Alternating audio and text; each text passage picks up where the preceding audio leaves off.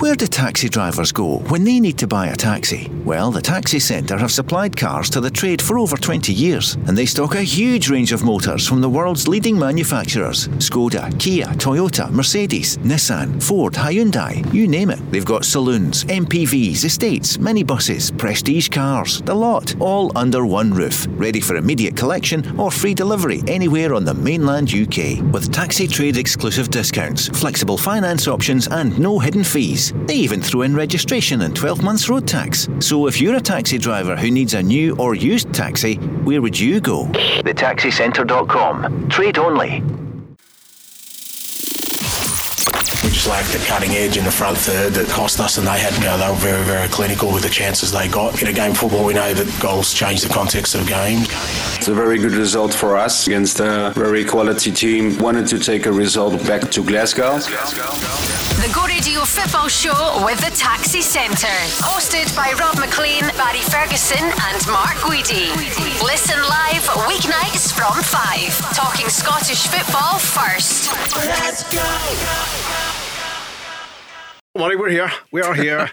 and this is uh, the home of the breaking Scottish football news. And the Go Radio Football Show understands the deal is done. Jim Goodwin is leaving St Mirren and he'll be announced as the new manager of Aberdeen Football Club. He replaces Stephen Glass, who was sacked after 11 months in charge. Barry Ferguson, what do you think about Jim Goodwin for Aberdeen?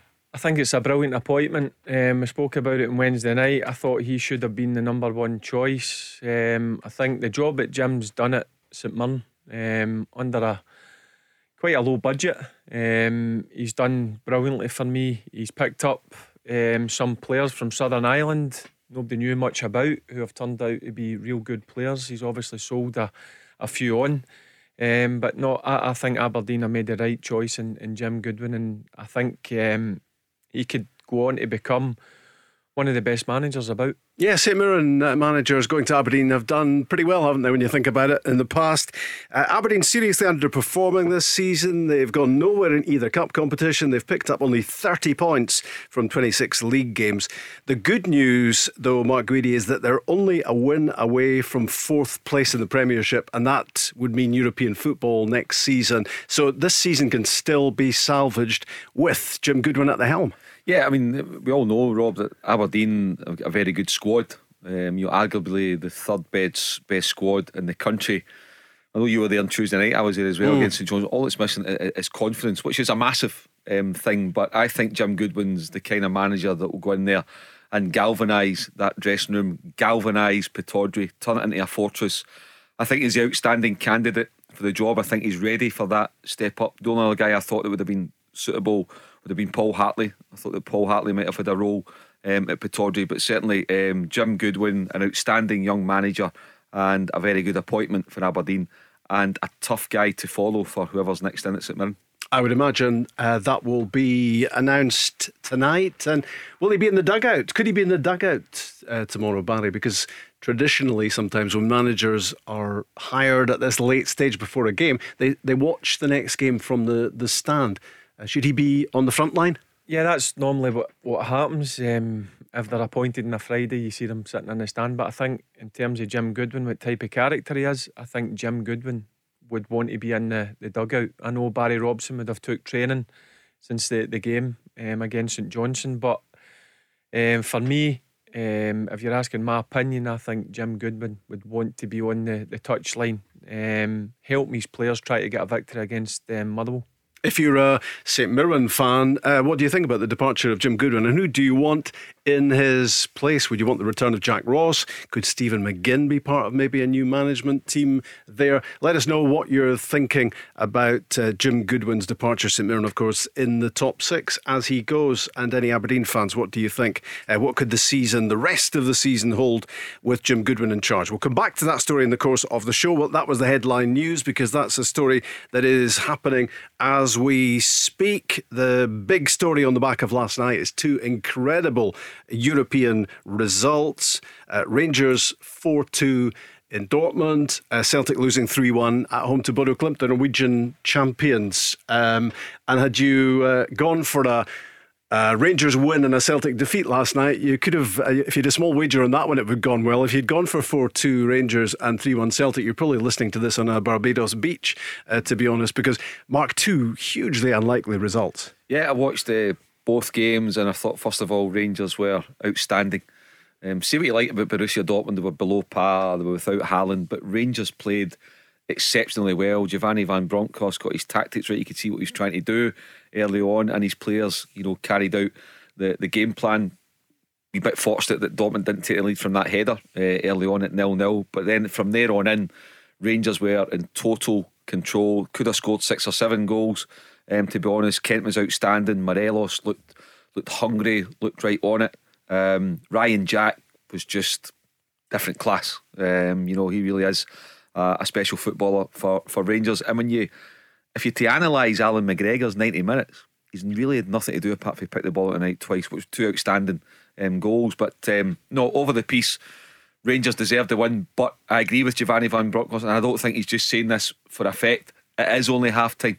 If Dortmund score first at Ibrox, you yeah. know, it's properly um, game on, just as we'd say the same about Celtic Grove in Norway with that two goal deficit. The away goal rules in Europe don't count anymore. But at 4 2. What a brilliant chance Rangers have, have given themselves. And if they can get over this hurdle, Rob, you can see them going really far mm. in the mm. tournament. Let's get the view of the former Rangers captain. Uh, where does that come, Barry, that result last night? Could that be the best ever away result for Rangers in Europe? It's got to be up there, Rob. Um, I watched the game last night and I said on Wednesday night, just make sure Rangers come back to Glasgow, making sure that they're still in the tie. But in terms of performance levels, that's the best I've seen in a long, long time. I thought they were superb from start to finish, collectively as a group. The way that Gio set the team up, um, they were outstanding, um, and I thought there was some brilliant individual performances. I thought Ryan Kent showed glimpses um, his quality. Morelos again was a real pest up top. Ryan Jack that Mark's just mentioned was outstanding again. But there's got to be a special mention for for John Lundstram. Um, since the Celtic result, which was a tough one for Rangers to take, he's come in against Hearts and Hibs, and for me, he's been very good in the centre of the park for Rangers. But last night, I thought he was outstanding. Um, I thought he took his goal um, brilliantly, just slotted it into the bottom um, left hand corner of the goalkeeper. And he said, a tough time since he's come up here. A lot of people have questioned why Rangers signed him. If you think back, Steven Gerrard chased him for I think, over a season. Um, now you're starting to see what John Lundstram's all about, and I was delighted for him last night. But overall, to go back uh, to answer your question, it's got to be up there with one of the best results in, in Europe for Rangers. Um, a lot of people can go on about Dortmund, they weren't at their best, they were missing Haaland up top. But you still look at the starting 11, there was a hell of a lot of quality mm. there. So for me, Rangers were, were top drawer last night and thoroughly, thoroughly deserved it.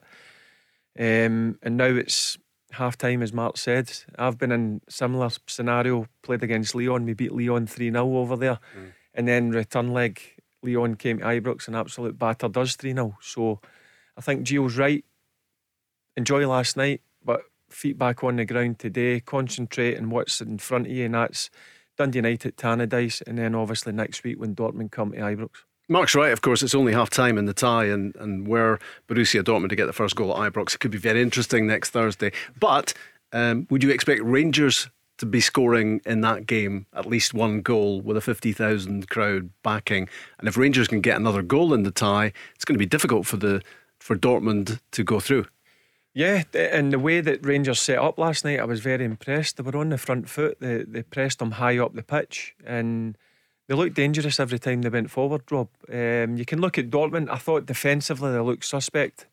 You can see why they've conceded the right few goals this season in the Bundesliga. So, look, Rangers will go in confident, no overconfident, but confident they can get a goal or two um, at Ibrox next Thursday. It's a big fillip for Scottish football as well, Mark, isn't it? Yeah. To to go in against one of the big guns. They are a big gun. They're one of the yeah. favourites to win that competition. Yep. Second only to Bayern in the Bundesliga. So to win, not just to win, but to score four goals in the Westfalen, is remarkable.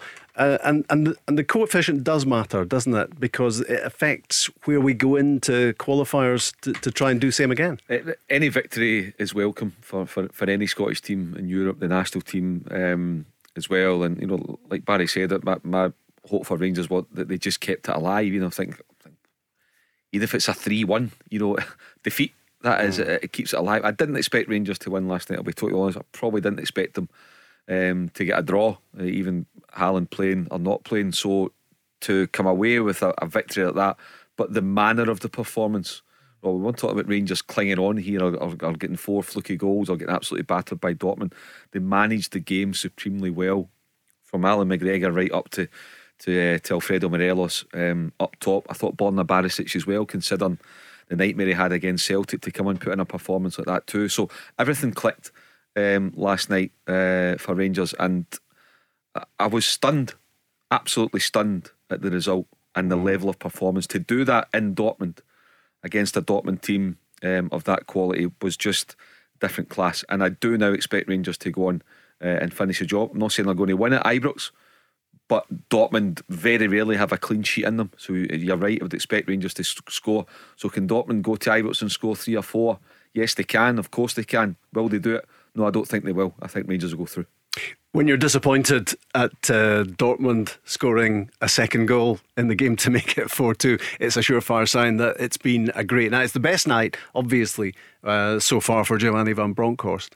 Yeah, that, that put a bit of a dampener on it, if I'm being honest, with, with Dortmund getting that, that second goal, I don't think MD could, especially Allan McGregor, couldn't do anything about it. It was an unbelievable strike. Um, but listen, if you says to me before the game that Rangers would have, would have went to Dortmund and come away winning 4 2, I would have looked at you in a strange way. Um, mm. But all credit, you've got to give Gio credit. I think the lineup probably surprised a few people as well. With Ryan Jack and Lundstram playing, people may have looked and think, oh, right, he'll bring in an Arp Holder and, and Glen Kamara. Um, but listen, I, I thought to a man they were exceptional and they thoroughly deserved it. And I really enjoyed the game. I was, again, I was taken aback with surprise at the at the result. But at the end of the day, looking back over the game, there was no doubt that Rangers deserved um, the win, and they've got to now take a lot of confidence uh, out of that um, going into the the games ahead because they've still obviously got to try and achieve winning the, the league title, retaining that and also you've got the, the return leg of, Dortmund coming next Thursday. What did you think about those results last night? Give us a call 0808 17 17 700. 4 2 for Rangers in Dortmund, 3 1 defeat for Celtic at home to the Norwegians of, uh, of Bodo Glimt. And uh, what implications might those results have for uh, the title race upcoming? Let's talk to uh, Derek, who is uh, a Rangers fan. Hi, Derek. Hey, good evening, Rob. Good evening, panel. Are you flying? At, are you flying at ten thousand feet? I still don't think uh, it's done and dusted, Rob. Put it that way. Uh, I think if it could be a nervous night at Ibrox still. And it's probably uh, it's probably that second Dortmund goal that makes the difference as well, isn't it? That that just gives them maybe a little more to cling on to, and the and the feeling that if they do get that first goal next Thursday, suddenly it's four three and it's maybe game on. Yeah, that that puts a different outlook of the game, no doubt about it. Them getting that, that second goal, but I think Rangers looking, Rangers are at home. They've got fifty odd thousand fans behind them. If they approach the game in the same manner they did in Dortmund, Rob, I have I have no doubt in my mind um, they can get through, but it's not going to be as easy as it was um, last night. I think Dortmund um, they've been getting um, pelters from obviously the mm. German media because um, they fully expected them to, to roll Rangers over, but if Rangers as I said, if Rangers have that same mindset as they did last night, then there's no doubt in my mind Rangers can go through. But Derek, it is pretty ridiculous to be nitpicking about that second Dortmund goal, really, isn't it? Because any win was going to be a big win for, for Rangers last night. I'm not too. I'm not sure how. How many do you think? How many Rangers fans realistically expected a win back from Germany? Uh, I don't think many would have thought that. I, I, I had sort of predicted three nothing defeat or three one defeat. Uh, I didn't expect them to go through. Uh, but I think, like in Scottish football as a whole, the thing with the Celtic game as well, that because you've not heard of the club, they think, mm. oh, the team should be winning. It's not as easy as that in Europe, is it anymore? Uh, do you think Rangers can go on and win the tournament if they get through this tie? Mark? It's a big ask. You know, it'd be, one stage at a time. Like, what you've got to do is if Rangers go over the final hurdle on, on, Thursday, then you sit back, you enjoy that, you wait and see what the, what the draw is going to going to bring you. But when you get to the stage of of the last sixteen, um, you're six games away from the final. Wee bit of luck, luck of the draw, luck on the night, the team performing at a high level. You're certainly getting to that stage where it's within your sights. And we're sitting beside a guy who's who's been there on that mm. road to 2008. And I'd been to know when Barry, the first time that you thought you actually got your phone out of your laptop back in the day, 2008. And so just to interest, when is the UEFA Cup final and, and, where's it being held? You know, when you had, the thought, you know what, this just might be I happening. tell you, when, when Nacho scored the winning penalty in Florence, that's when I when I got my phone out because um, I'd missed the first penalty and I didn't think I was going to get there. No, I, I think you've just got to take each game as it as it comes. You can't look too mm-hmm. too far forward for me because there's still a lot of top quality teams involved in the, the competition, and they've still obviously got this second leg against yeah. Borussia Dortmund. I don't think you'll see the same Borussia Dortmund turn up at Ibrox. There's no doubt in my mind about that. Um, they'll be hurting. And Rangers have got to be wary of that. But Rangers are going to grow in belief. Oh, Big time to, off Rob. the back of last night, aren't they? They've got to. And you've seen it when um, Tav scored the penalty. You've seen them go up a level. You've seen them realise, hey, listen, we, we, we can do this. Um, then they got the second goal quickly. And then I thought every time Rangers broke forward, they looked like scoring. Um, that was the that was the feeling I got watching the game. Um, but listen, I think it's going to be a total different game mm. next Thursday. But listen, Rangers in the driving seat, there's no doubt about that. And if you beat Borussia Dortmund, Mark, if the, if Rangers do get the job completed next week, then you're fearing nobody beyond that, are you? I mean, yeah, no. there are other good teams in it, no. but not many better with a better reputation than Dortmund. No, and uh, that would be like you know other teams would when they want to be facing Rangers. You know, we don't want to get the team that's just not Borussia Dortmund out of the of the Europa League, but you're still looking for a wee bit of luck. You're still looking for the the easiest draw. Um, possible, and at that stage, it's just the 16 teams in the hat, Rob, isn't it? Mm. And, and out they out they come. So, um, look, Barry said I can understand Derek, and I think we've all got a wee bit carried away. But why not? You know, when you're a Scottish football supporter and you get nights like last night when a Scottish team goes to the Westfalen Stadion and wins 4 2. You lap it up, you enjoy it, you allow yourself to get a wee bit carried away. And then come Thursday morning when everybody wakes up and it's game day, you get the reality head back on, as Giovanni Van Bronckhorst will be saying to his players as soon as Tannadice is out the road on Sunday. It's a focus. There's a tough 90 minutes ahead. Remember, if Erling Haaland is fit, mm. you're playing against arguably the best striker in the world or in Europe at that time. Now he can just he can score out of nothing once, twice, three goals, you know. So you've got to be mindful of that. Axel Witsel in the middle of part. Barry said, yeah, Dortmund didn't perform well last night, but what a team they've got mm. on paper. And if they click, they can do well. And Marco Rose, the, the Dortmund head coach, he'll be feeling pressure. Yeah. He's got to go and turn this, he's got to go and turn this around. So I do expect Rangers to get through, but I do think it'll be a nervy 90 minutes on Thursday at Ibrox. If Rangers do march on in the Europa League, Derek, uh, would would it concern you at all just about the number of big games, high intensity games um, involved when you're chasing this big title? Uh, no, because at the end of the day, I think players would rather play big games than be training. I think the players would rather play every game, like uh, play big high profile games in the in the training park. I think they would rather play in the high profile games. Do you agree? With, do you agree with that, Barry? Yeah, listen. I th- if you ask my preference as a player, mm. I, I would rather play games than train three games a week. Listen, it does take its toll at some stage, but you look, you look at the squad that Rangers have got. You look at the bench, the quality on on the bench last night. There was Diallo, there was Devo, Glen Kamara, Ramsey guys like that. So they've still got um, a strong squad if Gio wants to freshen up at times. But listen, it does take your toll when you play three games a week. It's tough on you, but the way that players are looked after now, Rob, in terms of sports science and the recovery methods that they do now, um, it shouldn't affect them playing three games. And this this is fami- familiar territory for, for Rangers, isn't it? The, the the last sixteen, but but going further, going deeper into the competition means big games all the way through potentially to to the games that will decide who wins this bonanza Premiership prize. Well, Mark, I've not. I've not got all the games in, in front of me in terms of um, Steven Gerrard, like you know the last two or three seasons, but but unless I'm mistaken, you know Rangers' record away from home was really, really good. Yeah. And it was they slipped. Was it, was it Sparta Prague or Slavia Prague at Ibrox? One mm-hmm. of the times it was once or twice when you thought they'd done the hard bit away from home, they slipped up at home. So I think they've got to be mindful um, of that. But listen, they've given themselves an outstanding chance, Rob, and, and I'll say it again. I, I'm just being honest. When the draw was made, I thought, well, I think that's it. You know, go go and put up a fight, keep the tie alive of getting it back to Ibrox, make sure you get a full house, etc., etc., etc. So to come away with four two, and I know some people have been a, a wee bit greedy that it's no four one. Because um, maybe four, to be honest, maybe four one was a fairer reflection mm. in the ninety minutes of play. Yep. Um, so that that's when we that just makes you at four one. I don't think there's any doubt, but at four two, it just gives you that wee niggle. Final thought from you, Derek.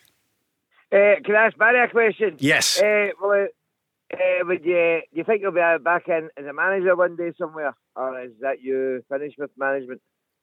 Um, be honest, Derek, I'm just going to just chill out and go and be a, a supporter again and go and watch football on a, a, Saturday, and I'll just see what happens in the in the future. To be honest with you, but I'm going to take a bit of time out. I think that's the best thing um, for me at this moment in time. And as I says, I'll go and watch a few games, and that's starting on Saturday. I was actually going to go down and watch my local team Accies, but I've just noticed that my young nephew is playing at, at Fir Park, so yeah. I think I'll take a trip over to Fir Park and watch Lewis playing for, for Aberdeen on Saturday. Good question, Derek. Thanks for your call. cheers, thanks. Bye. Cheers, Derek. We just lacked the cutting edge in the front third that cost us, and they had you know, they were very, very clinical with the chances they got. In a game of football, we know that goals change the context of games. It's a very good result for us against a very quality team. Wanted to take a result back to Glasgow. The Go Radio Football Show with the Taxi Centre. Hosted by Rob Maclean, Barry Ferguson, and Mark Guidi. Listen live weeknights from 5. Talking Scottish football first. Let's go! Jim Goodwin set to be announced as the new Aberdeen manager on the way out at St Mirren, and uh, both clubs indicating that uh, talks have taken place. Uh, our understanding on the Go Radio Football Show is that those talks have been concluded and he will be the new Aberdeen manager. Wonder if he will be in the dugout tomorrow at Fir Park uh, alongside Barry in the heated, comfy seats in the director's box. Uh, you'll, you'll need to get yourself sorted I'll out for that one. in the director's box. Don't, don't, worry about that. Um, I'll be somewhere in a corner hiding, um, watching the game. But I, am looking for. I think that'll be a good game. Yeah, I'm glad you tomorrow. discovered that it was on tomorrow and that because uh, the nephew wouldn't be chuffed if you were free and you didn't oh, go to watch him play. What it is, Rob? Uh, automatically I look at my local team. And mm. that's a place I used to go and watch when, when I was younger and I couldn't get to Rangers games. I always went down and watched um, Accies place, So that was the first port of call. But then when I come in here, I noticed that obviously um, Aberdeen were down at Fir Park, which is not too far from me as well. So I'll take a trip over with um, a couple of my mates and, and watch Lewis um, hopefully perform well. Quite handy coming in here on a Friday. It allows you to plan your weekend, doesn't it? Uh, last night, two big results: uh, Dortmund two, Rangers four in the Europa League. Giovanni van Bronckhorst. You know, it's a result, a very good result for us. You know, against. Uh, very quality team, big team in Europe. You know, we wanted to take a result back to us to uh, to Glasgow to get a you know a good game uh, next week. I think we achieved that with two goal difference. We we take back. Proud of the performance the players uh, have shown today, and uh, you know we also know it's we're only halfway, still one game to be played, but to come here and score four away goals in Europe, it's I think it's a achievement, a very good achievement so uh, more than happy with the result and especially also the, the performance. We've talked a bit about Rangers already. We're going to talk about Celtic now on the back of Celtic 1. Bodo Glimt, the Norwegian champions, 3 last night in the East End of Glasgow.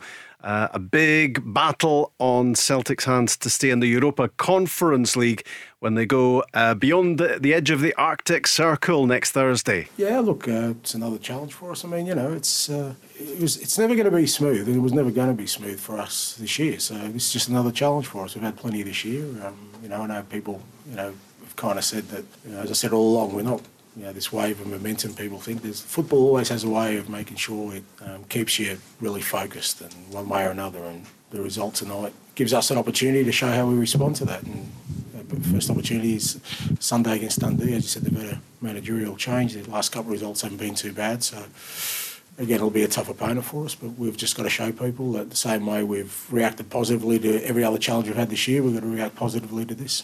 Barry, you were watching both games on your 175 inch screen um, in the cinema in Ferguson Towers last night. Um, what, did, what did you make about the, the Celtic game? What about Bodo Glimt? Did Celtic underestimate them? Um, look, I, I think you've got to give credit to Bodo Glimt in terms of their, their performance. I was I was so impressed with them, Rob. I've got to be honest with you. I've only seen them in highlights, as probably most people have. Um, that's the first ninety minutes I've seen them close up, and as I said, um, I thought they were a a well drilled unit.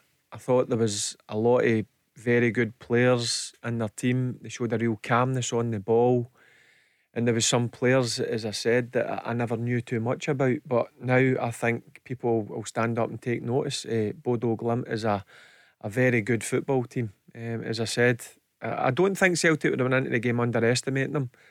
I think Postecoglou would have watched them um, and obviously went through all the and uh, sorry, analyse the way that they play. Um, but sometimes you just got to hold, hold, your hand up and say you come up against a better team on the night. And mm. certainly Bodo Glimt for me thoroughly deserved their win. But as I said to you, you've got to be impressed with them. Um, I was so impressed with some of the players, so Solbakken out in the, the right hand side, guys like that who I hadn't heard of, not mm. seen much of. Um, but as I said, Celtic are still in it. They got that goal back. The only disappointing thing I, I think for Celtic's point is conceding straight after it. That's when you're at your most vulnerable um, when you score a goal.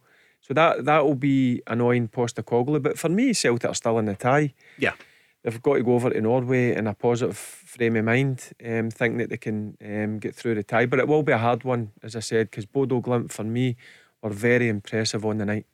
I just wondered, Mark, that, that because of what the build up to it, because of what we were all talking about, Bodo Glimt, their season ended on the 12th of December. They hadn't played in nearly 10 weeks. Mm-hmm. They were doing their warm weather training in Spain. Their league season doesn't resume till April. They've got a cup game in mid March. So, so it's very much pre season for them. They'd also lost four of their best players, sold mm-hmm. during their winter winter break. And I just wondered whether, even subconsciously, some of the Celtic players went into it thinking, if we do what we're doing, and Celtic have been flying, of course, they would have steamrollered them last night. Uh, yeah, I mean, I think on paper, if you look at before the game, I, I think most people would have, would have expected Celtic to win, myself included. Um, I was stunned at Rangers winning 4 2 in Germany. I was just as stunned at Bodo winning 3 1 at Parkhead last night because of all the circumstances that, that you've just mentioned um, there, Rob. But it just goes to show that you know you never take anything for granted um, in European football. I think Barry's right. The, the, the thing that will probably anger Ange Postecoglou and the players most is losing that third goal. You know, 2 1 is a big difference from 3 1. But the, the, the upside for Celtic, or what's got to give them hope next Thursday travelling to Norway, is that they have um, shown in European football this season that they can score away from home. They can score a number of goals um, away from home. And the key to it for Celtic is to try and get the first goal. Get the first goal, then then it's it's game on. Um, it's wide open, and you just hope that that Joe Hart and, and Carter Vickers and Starfelt, all those guys have a top night. You know that, that, that they're just unbreakable um, that night. And if Celtic can go and get a couple of goals at the other end, which are capable of doing, then they've given themselves uh, a right good chance. But you know, credit to Bodo. It just shows that the 6 1 win over Roma wasn't a flash in the pan. They were to be taken seriously despite losing all those players and despite basically being in the middle uh, of the pre season. So, you say at some point, you've actually got to say, as much as it's disappointing to see a Scottish team lose um, in Europe, you've got to give uh, Bodo every plaudit that's going because they got it absolutely spot on last night. Mark speaking there about the difference, Barry, between 2 1 and 3 1, but also the timing of the goal. It was a flattener, wasn't it? Because Celtic had just scored with about 10 minutes to go, suddenly from 2 0 to 2 1, and everyone in the ground thinking, right, that's it, back alive. Celtic can now maybe equalise or even turn the whole tie around, and then they concede almost immediately up at the other end. Yeah, that, that's something that I get brought up with all the coaches that I worked under as a young boy or getting into my my professional uh, time as a player, when you score a goal, you're at your most vulnerable. For two or three minutes, you need to make sure everybody's uh, concentrated. Um, you keep your a good shape about you, and that's something I heard Callum McGregor interview after it a bit of naivety. Mm-hmm. And I totally get where, where Callum McGregor's coming from, um, and that's something that, that, that the team need to learn. It's a new team, it's a new group, um, but that's that that was a sore one for Celtic because um, that was only real bit of quality I think Celtic showed in the night. Juranovic Mm. with, with a quality ball made with a, with a great header. Then you're thinking at that stage, can they get the equaliser or can they get in at full time 2 1?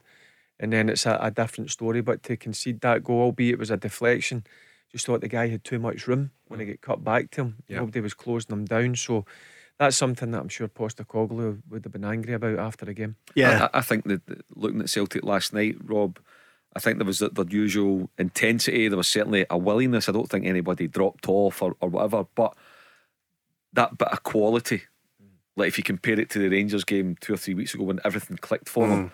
on the night, last night, in the final third, particularly, where it's the most important part of the pitch to create your chances and get goal scoring opportunities, most of the final passes were half a yard, a yard out. You know, just what it wasn't he never Uh-huh. inch, inch perfect, and, and and they suffer for that. You know, European football, you've got to get it spot on, and I think that was a problem for Celtic last night. Final ball just lacked the precision required to go and get proper goal scoring chances. and just a little bit of sparkle was seemed to be lacking from players like Jota and Abada who've been on such top form, Barry. Yeah, we've, we've praised him. That that was probably the quietest game I've seen Jota have uh, in a Celtic jersey. But listen, you seen it when Jota got on the ball. They doubled up on him. Didn't want him, uh, giving him any space to, to run. When you give a, a player of the quality Jota space, he, he's going to hurt you. So I think they certainly Bodo done their, their homework. Um, but in terms of the the match winners for Celtic last night, they were very quiet on the night. Barry rightly said, Mark, that, that this is not over. The, there is Celtic are two goals behind. It's the way they play, if they blast out of the blocks uh, in Boda next week. Um, but they're going inside the Arctic Circle. It's going to be well below zero. It's going. To, I think it's windy as well. I think it's pretty. It's going to be blowing a gale. It's going to be. There's going to be snow. It's an artificial surface. Michael Fisher. and it, Sean Batty, uh, so, Sorry, Sean Batty. Uh, certainly, certainly Batty. Same, same hairstyle as Sean Batty. oh, certainly Batty is a description, yeah. But but they know the conditions. I just think it's it's going to be a tall order for Celtic because it's a bit like Rangers scoring one at Ibrox. I, I think if if if Bodo Glimt get a goal against Celtic, I just think I can't see any way back. No, I, I, I, I think the key for me for, for Celtic is, is, is definitely scoring first. If Celtic score first, and maybe I'm just stating the obvious, but if Celtic score first, I can see them still going through. Uh, if they concede one or, or, or Bodo get back to 1 1, you know, I, I, I think Celtic, I can't see them progressing uh, to the last 16. As I said, I think if you look at Celtic under Ange, you know, their away performances, they're just as comfortable away from home as they are at home, if not actually more comfortable away from home, um, Rob. So I wouldn't rule them out, but they've given themselves a hell of a task to get through. There's absolutely no doubt about that. Bodo are favourites. You have to say that for sure. On their own pitch, conditions into account. Although the conditions for the Celtic players, I don't think there's any guys in there that you could say, you know, that that, that old saying, oh, would they fancy it at Inverness on a Tuesday night? I don't think you can label that at any of the Celtic players or, or No. Ange's team. They've shown beyond any doubt that that doesn't matter. It's about actually just performing at the levels that he demands. They dipped last night. They didn't quite reach the high levels. The effort was there, but let's say I think the final ball was just a wee bit um, off the mark too often last night. But um, it's a tough ask, but I wouldn't rule them out. It was more a lack of quality, wasn't it? I think Mark's right, isn't it? There, there, there was everything in the way of attitude and energy, and Celtic just trying to do the things they normally do. But but it was they, they couldn't produce the quality in the key areas, Barry, that, that Bodo Glimt certainly did.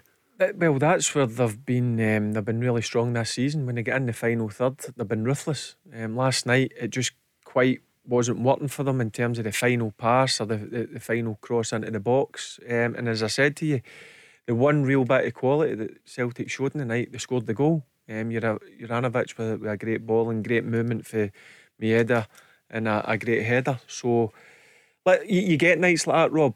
It's what one of the nights Celtic just weren't at it in terms of quality, but in terms of effort, they still got about the pitch and they still gave everything. Um, and as I said, sometimes you've got to just say after the game, look, the better team won on the night, but for me, you've got to go in with the attitude in the next game that you've got every opportunity get, uh, getting through. Because one thing about Celtic is they do create chances normally, and they do score goals even away from home. So I'm sure Bodo uh, Bodo manager and the players will know what's going to be happening next Thursday night when Celtic come to town. They, they know Celtic will come out the traps and go for them. Um, so I wouldn't rule Celtic out.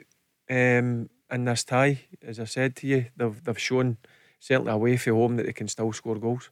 It could be a useful reality check for Celtic as well. I'm not sure I'd be brave enough to throw a reality check at, at, uh, at a media conference because he'd, he'd probably give me a few mates. get the mate I'd get a few mates in, in response. Um, but, you know, what Celtic have done at times this team, this season to teams, Uh-huh. um, not so easy when you're up against a, a team of real quality last night who took everything Celtic were throwing at them uh, and and responded pretty impressively as well. I just wonder whether eh, you know Celtic can actually use this as a positive to to, to drive on to to to get Well, to go further. You've, you've got to look at it that way, Robbie. You've got to come out of a, a negative, uh, a big night in Europe, and um, you know react to it. And that's exactly that was the, the, the key message from the manager at full time last night, and his pre- earlier today in his presser. As it's now about how we react, and that starts on Sunday. And with the greatest respect to the Europa Conference League and, and Bodo, it is about Sunday. It is about beating Dundee and making sure you stay top of the table because Rangers are playing first at Tannadice, so expect Rangers to win that game. That would therefore put Rangers top of the table um, come two o'clock uh, on Sunday afternoon. Then Celtic kick off an hour later. So it's that is of paramount importance, and the European football is a bonus. Uh, and I'm not just saying that because Celtic have had a defeat. That is the outlook, particularly this season of all seasons, when there's 35 to 40 million quid um, riding on the next 12 league games. So it is about Sunday in front of your own supporters and having a positive reaction because if you get a good result on Sunday against Dundee, you're automatically travelling to Norway on a high, and therefore you think, yeah, we, we, can, we can go and do something over here. If you slip up on Sunday, then you know you're, you're, you're creating a problem for yourself. I wonder what former Celtic striker Harald Brattbakk thought of last night. He, of course, a Norwegian ex of Rosenborg and uh, scored some big goals for Celtic. Well, we will ask him because he will be joining us on the show uh, sometime after six o'clock on the back of that uh, shock result last night at uh, Celtic Park and shock in a good way for Rangers in Dortmund. We just lacked the cutting edge in the front third that cost us, and they had, you know, they were very, very clinical with the chances they got. In a game of football, we know that goals change the context of games. It's a very good result for us against a very quality team. Wanted to take a result back to Glasgow. The Go Radio Football Show with the Taxi Centre. Hosted by Rob Maclean, Barry Ferguson, and Mark Guidi. Listen live weeknights from 5. Talking Scottish football first. Let's go. News just with us that Morton manager Dougie Imrie has been banned for 10 matches, uh, four of them suspended by the Scottish FA for historic betting offences. Imrie was accused of gambling on games between 2011 and 2019. Cove Rangers coach Gordon Young has been given the same punishment for breaches between 2014 and 2021. And Arbroath midfielder Gavin Swankie has been banned for eight games, four of them suspended, uh, for bets placed between 2012 and this season. Morton say they are disappointed with the severity of Imrie's punishment and they've asked for an explanation of the reasons. Uh, they say upon receipt of that, the club will discuss with Dougie the possibility of, of an appeal against the decision. Uh, they say the club board would like to reaffirm its backing of Dougie in this process. And those three were among 14 people charged in January with violating the Scottish FA's blanket ban on footballers, coaches, and staff betting on any matches. So that uh, just with us. The news we're expecting any time now is the appointment of uh, Jim Goodwin as manager of Aberdeen. And of course, since we last spoke, Barry, uh, Mark McGhee is the manager of Dundee. Yeah, um, look, first and foremost, I was surprised about James McPake um, being being sacked by Dundee after the week he had, going to Tynecastle, getting a fantastic result. Um, in the Scottish Cup Monday night, the game that you were doing, um, look, they weren't great, but job done into the quarter finals. And I just think James McPake at least deserved until the end of the season. But listen, Dundee have made a decision and they brought in Mark McGhee. One thing you're going to get Mark McGhee has experience. Um, he's been about the game a, a, a long time. Um, the only issue is he's um, he's banned Mm. from the sidelines. I think it's a six game ban um, that he got down in what was it England? I think it was Motherwell. Was I think it the was, Motherwell? was dating Yeah. back to his days at Motherwell, wasn't it? About four years ago or So something. that that's going to obviously um, as a manager, you want to be on the sidelines with, with, with your team. But listen, I, I disappointed for James McPake, but listen, it's also good to see an experienced manager um, back in the game in Mark McGhee. And he kicks off at Celtic on Sunday. Nice, easy one to start with for Mark as the as the Dundee uh, manager. Big result last night. Not a good run for Celtic, beaten 3 1 at home by Bodo Glimt, the Norwegian champions. But what a night for Rangers. 4 2 they won in Dortmund against Borussia, second leg at Ibrox. Next Thursday, let's talk to Jason, who's a Rangers fan. Hi, Jason. Good evening, guys. How are you doing? Good. How are you? Fantastic. Well, I'm very happy Rangers supporter today. I've had a spring in my step all afternoon. Yeah. Um, I just wanted to come on and sort of gloat. Uh, go, yeah, that's it. Uh, I wanted to come on and applaud the players for last yeah. night. I didn't have too much um, hope going into the game, if I'm quite honest with you. I mean, if somebody said, you know, we'll get a draw beforehand, I'd have, had a bit in their hand off mm. it. Um, but I just, I, I, one point I wanted to come on and make was that um, obviously, the, the, the, signings of Ramsey and Diallo, albeit on loan from Juventus and Man United, now obviously they'll, they'll have came here uh, as part of a deal to play to, play to play games, to play football, to get minutes in the legs. Obviously, they've not been getting much game time at their respective clubs uh, in Italy and, and, obviously down south. Um, but I mean, the performances that the team's putting in just now, for me, I think Lundstram's you know been a, a mainstay in that team over the last sort of three or four games. Last night, I thought he was brilliant um, and also Arfield as well. And I, when I'm looking at the team sheet last night, I think Lundstram's probably got that jersey, and I, I, think it would be unfair for him to, to sort of be that stripped of that. And likewise with Arfield. So I just wanted to see, see what the panel's thoughts were. Obviously, they, they'll have came up here expecting game time, big names, big money. Um, but the way the team's playing just now, it seems settled. Everyone knows their jobs. They're working well together. And even though they're fantastic players, Aaron Ramsey and of, of course Diallo, I struggle to see how it would be fair right now to to actually get them into the starting lineup when everyone's you know playing so well in the team. Barry, are you surprised that John Lundstram has come back into prominence um, because he did look out of it for a while, didn't he? He did look out of it, but I think I says at the, the start of the season, Rob, um, when Steven Gerrard signed him, um, they've signed a real good player. I'd watched a lot of Sheffield United um, because young John Fleck was playing there, I always keep an eye on, on young John Fleck, and Lundstram did stand out in the Sheffield United team. And I thought it was a real good uh, signing to start with. Look, it took him a bit of time to settle. Um, he's come under a bit of unfair criticism, I think, at times. Because um, you've got to give people a bit of time to, to settle in. But listen, it's the old firm, you don't get much time. But lately, as I said, since the, the old firm game, he got brought in against Hearts and Hibs. I thought he was excellent, and again last night he, he was outstanding. Um, so it's good to see that now people are appreciating what a good player um, Lundstram is. Um, I thought him and Ryan Jack now are starting to uh, build up a good relationship in the middle of the park. It's Rangers' strongest area for me because there's a lot of competition for places. But listen, I'm delighted because I like I like seeing people do well, and it must have been hard for Lundstram because listen, he's only human. You, you, you read and you watch what people do comment on you. Um, and I'm just delighted that he's got the opportunity and now he's shown what a right good football player he is. And Jason, here's the manager talking about the two Barrys just mentioned. They're together, so effective. Jack and Lundstram. Yeah, I think uh, you know Ryan is. Uh, I'm really happy to have him uh, back in the team. Uh, he was struggling with uh, injuries, as as we all know, but. Um, you know, I think together with, with John, you see the impact they have um, for the team, you know, offensively, but also defensively. And uh, I think those uh, those two had a really great performance today as well. I mean, your midfield is always probably the most important uh, part of your squad because it uh, it will help defense. It would also help the offense. So I think today our midfield was excellent, and uh, John and, and, Ryan really put in uh, a good uh, a good performance as well. Jason, another top performer, and he has been of late, hasn't he? Alfredo Morelos, uh, since he kept back from international duty, he's been firing on all cylinders. I was looking at some figures today. I think when Steven Gerrard was there, he scored six in 19.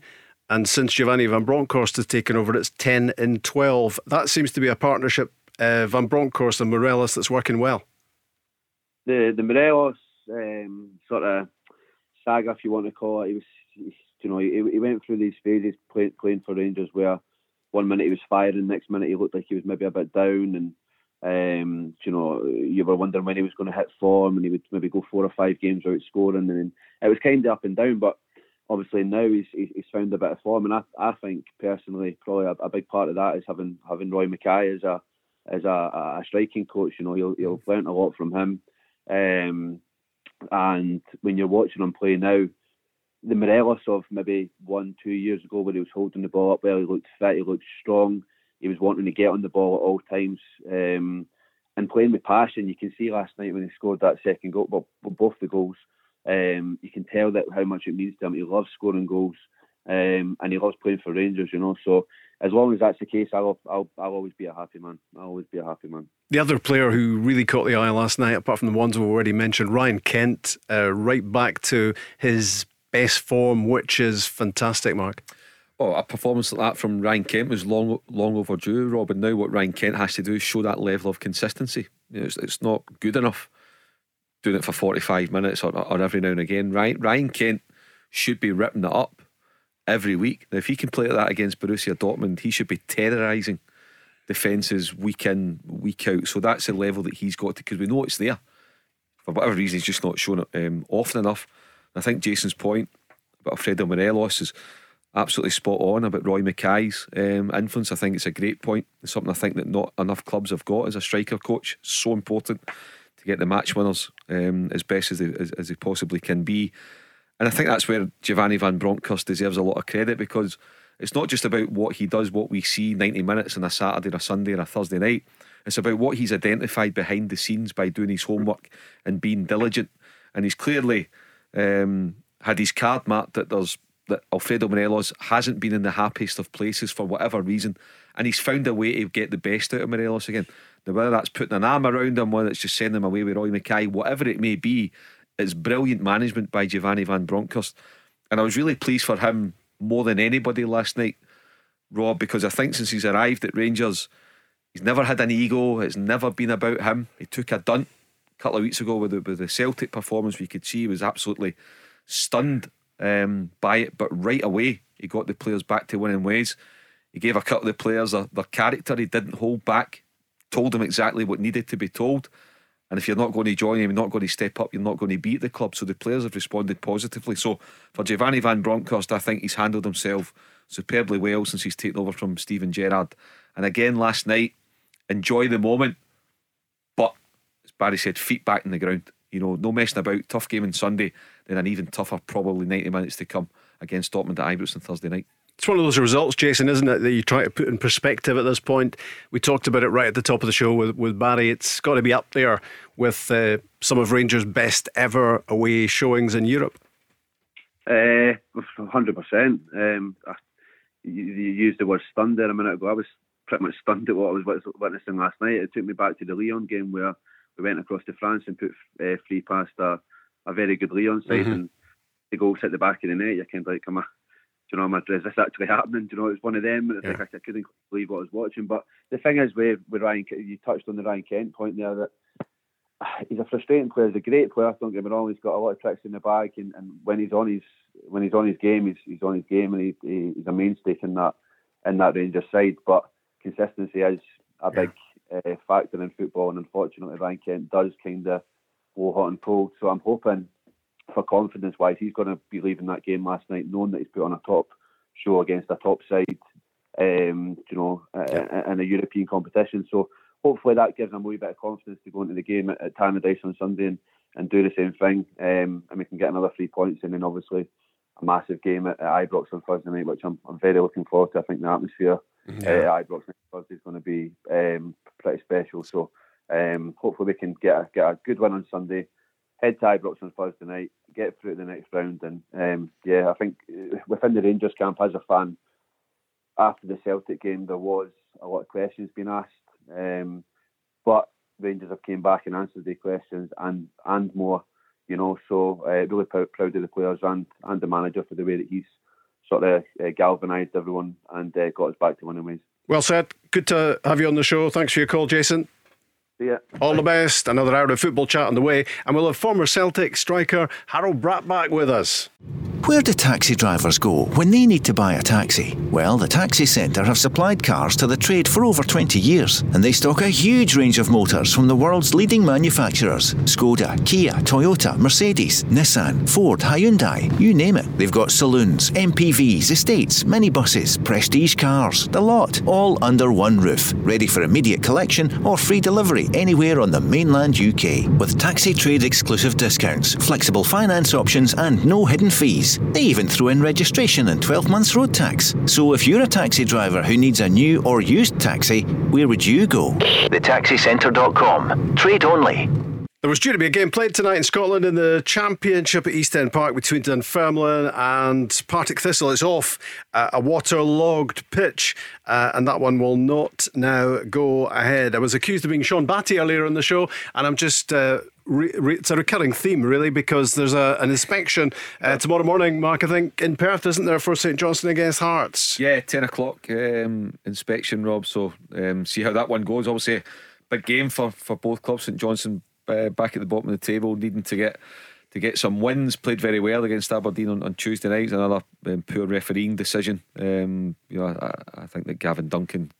I don't know what you think, Rob. You were at the game as well. Yeah. it was never a penalty kick. No. Poor, poor yeah. uh, decision. And for Hearts, looking to get back to winning ways, unusually for them. I don't think they've won in three or four um, games now. But you know, um, Hearts always capable, I think, of winning um, any game. So I think that would be a cracker. But um, it may well fall fall victim to the weather. Um, but we'll wait and see. They're in a really strong position, Hearts, despite stuttering a little bit of late, Barry. Uh, but they they've got a firm hold of third place in the table, and it looks as if the battle is on for fourth place. And and there's quite a few teams who've got an interest in that at the moment. Yep, for me it's Hearts to throw away. Um, been really impressed uh, with Robbie's team. Come up for the championship last year. Um, a lot of people were thinking that be happy to finish sixth place. Um, but listen, I've been impressed. Watched him a number of times. Got a good team. He's got a certain way of playing, uh, and they've got goal scorers and match winners um, in the team. So for me, Hearts are nailed on to, to finishing third. Um, I know they've not won in a few games, but listen, I think they'll they'll get back to winning ways if the game's on tomorrow. Because I do believe that Robbie's got a, a really good um, group of players up there, a strong group of players as well. There's a lot of competition for places as well. You look at their bench. Yeah, there's guys that could easily um, get in the starting eleven. Um, so things are looking really good for Robbie because he came in for a bit of criticism last year, but he done what he had to do. Got them promoted, mm. won them the league, and now they're flying high in third place. Yeah, he's certainly doing the business this season as well. Uh, they've got a good. Uh, uh, points advantage there in third place. So St Johnstone Hearts, keep an eye out for that one if uh, that's a game you're thinking about going to because there's an inspection in the morning, and I think it's a snowball fight at McDiarmid Park at the moment. So we'll see what happens with that one. Uh, Motherwell against Aberdeen at Fir Park. That will be Barry plus a few thousand others uh, watching. Uh, Jim Goodwin, uh, you would imagine, is going to be taking charge for the first time of the Dons. Uh, Livingston against St Mirren uh, and Hibs against Ross County. Those are the four Saturday games. Um, and the action comes around really quickly again for Rangers and Celtic off the back of last night, doesn't it? It's 12 noon at Tannadice for Rangers, Barry, and then Celtic Dundee at 3. Yeah, listen, it's a tough one for Rangers. It's always tough, no matter um, if you're going up a Tannadice when they're not doing so well at this moment in time after a great result last night, the best I've seen them, I've got to be honest with you. Um, now it's feet in the ground and focus on making sure you come away with Tannadice with three points. It's not how you play. Listen, it, it's a bonus if you play really well. The most important thing after the 90 minutes is you're coming off that pitch with three points.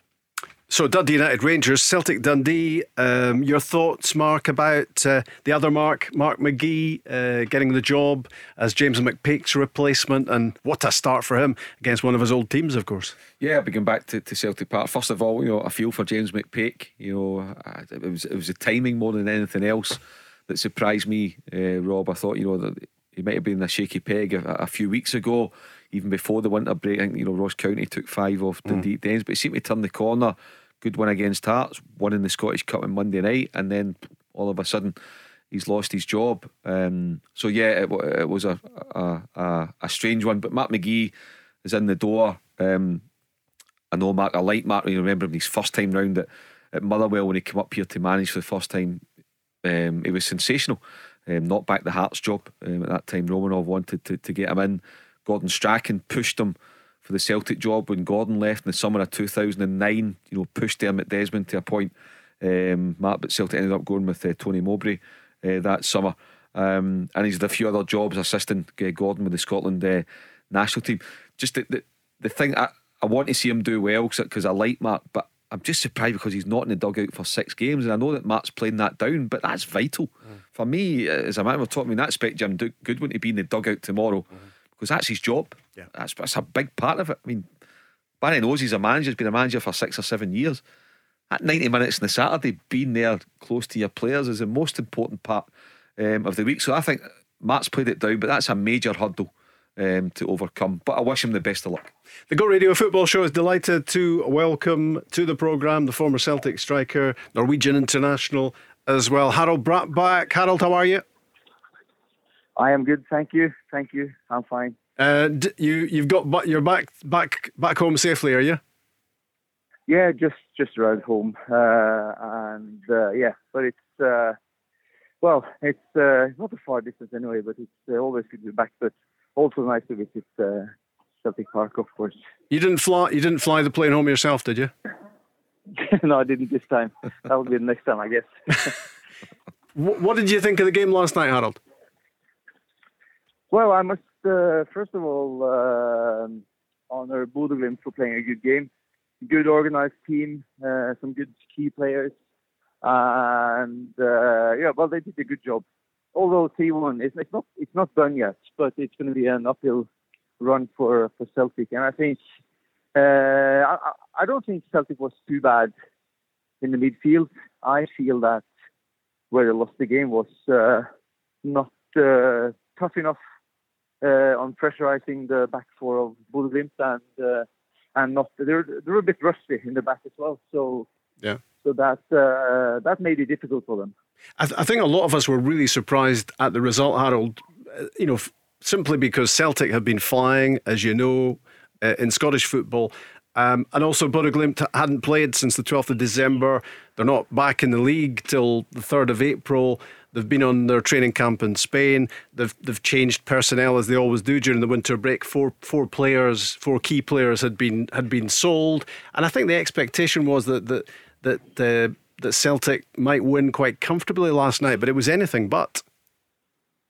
Yes, that's true. But I, am not surprised. The only thing I think, uh, well, the two factors that I've been uh, surprised by is that the new players have come into the team so quickly, and as you said, uh, it's early February, and it's been, while, it's been a while since they played. But also, this is the first important game for the season, and it starts already in February. So that's really impressive. But uh, but I do think that uh, what the uh, I mean to sum it up, I think that the the Bodø team was definitely better organized than Celtic last night. And if you look at each position player by player, I also think that Bodø maybe been the best part here as well because they they had some good good individual skills as well. So if you, I mean, if you, I mean, even if you, if you're Celtic, if you're not up for the task uh, collectively and individually, then you lose such a game. So uh, it's just too bad for Celtic that it wouldn't wouldn't be only one one goal because uh, the the away goal advantage is, is gone. So they they could have been well off with two one, but three one is going to be, yeah. as I said, yeah, it makes a big run makes a big difference, doesn't it? We've got Barry Ferguson and Mark Guidi with us in the in the studio. And Barry, you were really impressed with uh, with Bodø Glimt and the, the, the quality of their performance. Yeah, I had only seen highlights, Rob, if I'm being honest with you, and um, I thought tactically they were a well drilled unit, but technically they had some really good players. Um, and I was I, I, was so impressed. Cam on the ball, guys that could handle the football. Um, and for me, they thoroughly deserved the win last night. There's a lot of people can go on and say Celtic weren't at their best, but you've got to give credit to Bodo because mm. Bodo, for me, were the team that were um, on the on the ascendancy. And as I said to you, um, I, I, was just impressed that all the players throughout the team could handle the football. When they were under pressure, they wanted to take the ball. Um, so no, that's the first time. First time, sorry, I've seen them live, and I was very impressed by them. Give us an idea, Harald, about what sort of budget they are on. You know, how would you equate the their their budget compared with, say, a Scottish a Scottish team? Uh, that's that's good. That's good fun actually because uh, if you, uh, I mean, last year the, the the the budget was quite big because obviously they made some some income from from going to Europe as well. But I think the budget for last year was around uh, eight million pounds. So that just puts it into perspective. But that also tells you that the I mean the money counts of course, and they do count more and more in football. But it shows you that if you do the teamwork and if you do your preparations well, you are able to compete against the best teams. And uh, even even when you play, get, bring in players, they don't play, bring in players that necessarily have a name or have a reputation. But they, I mean, look at the left back. He did a good job. Mm. Even, I mean, he he passes on his own half his opponent on 20 yards and just does it with ease. But I mean, that's that's the guy three months ago playing in the second level in Norway. Yeah. So that tells you how the budget doesn't count that much. But oh, I mean, anyway, the budget is important, but that's not where the hard work is, is done. That's done on the on the park and, and from Monday through through Saturday, and then you will be well prepared for Saturday for Sunday. Yeah, he he was making his debut last night, Mark, the, the left back, who, who looked a, a real player and a half. And, and also, uh, Espejord who got the first goal. Uh, that was his debut as well. So that, it just tells you about a team that's just coming together. But but uh, it seems as if they're just able to slot players in and, and the well, approach they, remains the same. Well, they do, because that, that, that yeah. shows, as Harald says, that, that, that they're well drilled they're coached, that they work very hard, even though they're on their, their pre season. It's not a jolly, they've not been in Spain on a holiday. They've been working hard. They've prepared very well for the Celtic game. The, the coach and his backroom staff have clearly given the correct information to the players. And you know what what Harald's saying about Bodo, probably very similar about, about his Rosenborg team 20 years ago. Not household names, mm-hmm. but look at some of the results they got in Europe. You know, I think won the Norwegian title 10 or 11 um, in a row under Nils Arne Eggen. So when you look at that, you know, you don't need to be a household name, and maybe that's where the, the Norwegian football uh, is underestimated, but clearly Bodo Glimt, you know, beating Roma 6 1 earlier in this season, going to Celtic Park, beating a very confident and capable Celtic team um, 3 um, 1. Um, just goes to show that there's talent to be picked up, and that's why, as you said, Rob, many times tonight, that four of their players have been sold since the, the, the, the Norwegian season ended on December the 12th, and the clubs that they've gone to. You know, they're, they're, they're going to big clubs, you know, they're going to good leagues, so that shows the quality. And the secret is to replace quality with quality, and they've managed to do it in a very uh, a very small um, budget. Harald, because of that third goal, uh, what chance do you give Celtic next week uh, north of the, the Arctic Circle? Well, uh, first of all, uh, they, there is still a chance, uh, and two one would have been so much better than three one. but having said that, Bodø scored yesterday after six minutes. If Celtic scores the first goal next week, after six minutes. They're only one goal away from having extra time or even having a chance to, to win it. So it is. I wouldn't say it's um, uh, uh, it's not um, impossible, but the, they have to do some stuff. They have to do some work uh, because Bouillon. I, I know. I was speaking to the chairman of Bodø uh, last night, and normally when they play a game, uh, uh, they go into the dressing room, they win, and it's. I mean, there's, I mean, there's, there's cheers and there's shouting and there's so many things they do to to really celebrate the victory. But uh, yesterday, when they came into the dressing room, there was not one cheer. There was not not too many smiles. The only thing they said was, "This is just halfway." so they are really well prepared, and that's that's what they're going to do coming into to next week's game. So Celtic's going to have a really tough battle, but as I said, if if, if Celtic gets an early goal, they can uh, they can make it. But uh, I'm I must admit, I think I'm I'm quite sure that Bodø are able, and you saw that yesterday. Even with within a few chances, they were able to score a goal. So I think they will score uh, next week as well. So that means Celtic needs three, and mm.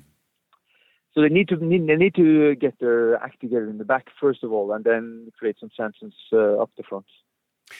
I, know you. I know you spoke to, to Mark recently because you know you're three years at Celtic, and so many people remember you for um, the goal that, that sealed the title for Celtic and denied Rangers ten in a row, and of course the recent passing of Wim Jansen. And I know Mark Mark was speaking to you about that. Um, th- those were special times for you, weren't they? Oh yes, definitely. I mean, I love like coming back to, to Celtic Park, and then it's, it's so nice to meet people you met. I even uh, had the chance to speak to Eric Riley last night. Uh, he was one of the ones that were instrumental in getting me to, to Celtic 25 years ago. So, so it's always nice to be back, and always nice to be remembered for for what uh, what I was able to to join in on with the Celtic team.